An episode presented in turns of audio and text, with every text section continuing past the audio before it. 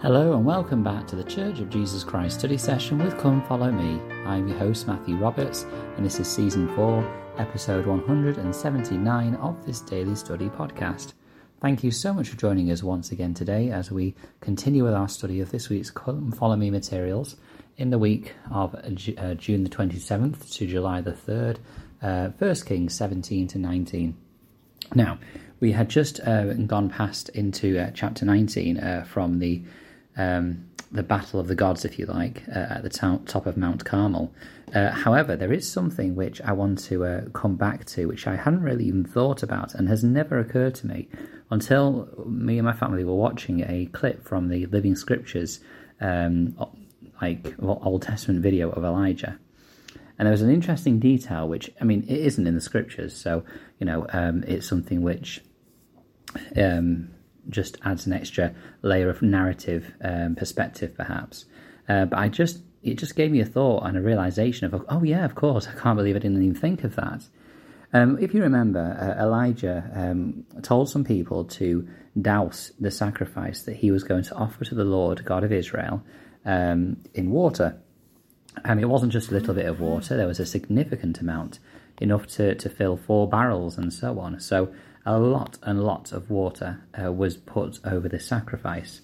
And in this video, you have King Ahab watching over what's going on.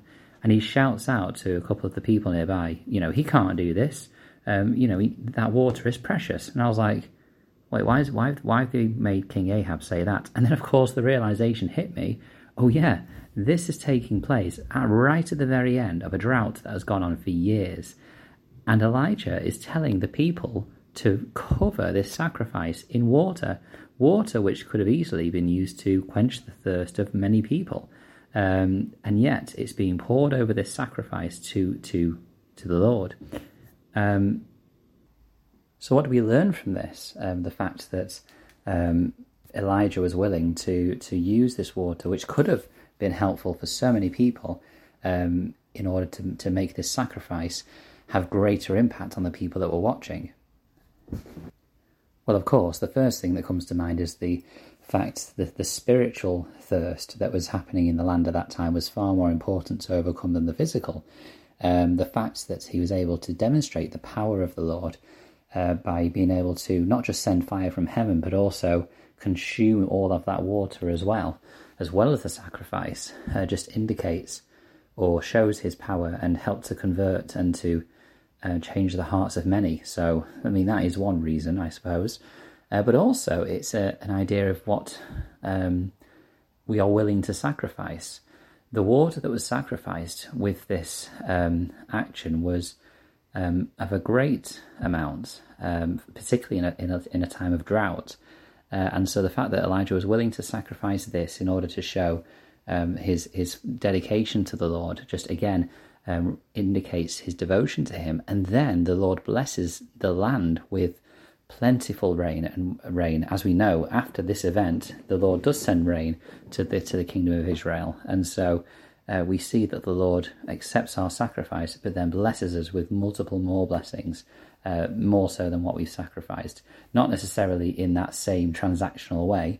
You know, if we give money in our tithing, then we're going to get a huge amount of money. That's not necessarily what it means, but it means that we receive the blessings that from that sacrifice of tithing or whatever it is, in such a more plenteous amount. And in our lives. So I wanted to make that point. I completely did not think of that until I saw this video clip, and I was like, of course, it makes complete sense that it would be a huge thing to do. Anyway, we then fast forward a bit again back to where we were with Elijah, and he was sleeping under a juniper tree, and an angel is sent by the Lord to help him. It's discussed by scholars what is happening here with Elijah, whether he is experiencing some sort of depression or whether he is worried and fretful for his life because of Jezebel's anger against him or whatever it is. But basically he says in verse 4, "O Lord, take away my life, for I am not better than my father's." So he's feeling down about himself despite everything that's just happened. And how many times do we feel like that in our lives at times, I imagine. But the Lord sends an angel and provides him food and drink. And the angel comes a second time. And the second time the angel touches him and says, "Arise and eat, because the journey is too great for thee." Just indicating again just how reliant we are on the Lord, how he does help us through our difficult journeys and through our deepermost troubles and trials. He can help us, and we need him because, you know, sometimes the journey is too great without him. There are some things in our lives that we will not be able to overcome without him. It's one of the things that in 1 Corinthians 10:13 we read about how we're not given temptation or trial above that which we are able to overcome, paraphrasing, of course, what it says in the verse. And I think we misunderstand that sometimes. What that does not mean is that we're not going to receive trials that we can't manage in our lives. It's not what it means at all. What it means is that there is nothing that we can't overcome without the support of the Lord. Without him, there will be things in our lives that we just wouldn't be able to overcome. And the Lord can help us to do these things. And this is an example of that with Elijah and the angel providing this sustenance for him at this time, at a moment where this journey would be too great for him. So he makes his way to Horeb, the Mount of God, which we understand as Mount Sinai. And he lodges there in a cave, and Elijah is still worried. He's still concerned. In verse 10, he says, "I've been very jealous for the Lord God of hosts." In other words, very dedicated or respectful of the Lord God of hosts. "For the children of Israel have forsaken thy covenants, throw down thine altars, and slain thy prophets with the sword. And I, even I only, am left, and they seek my life to take it away." He is concerned. He is really discouraged by the difficulties that he's having to face in this service that he's giving to the Lord. And then he has an invitation to go forth and stand upon the mount before the Lord.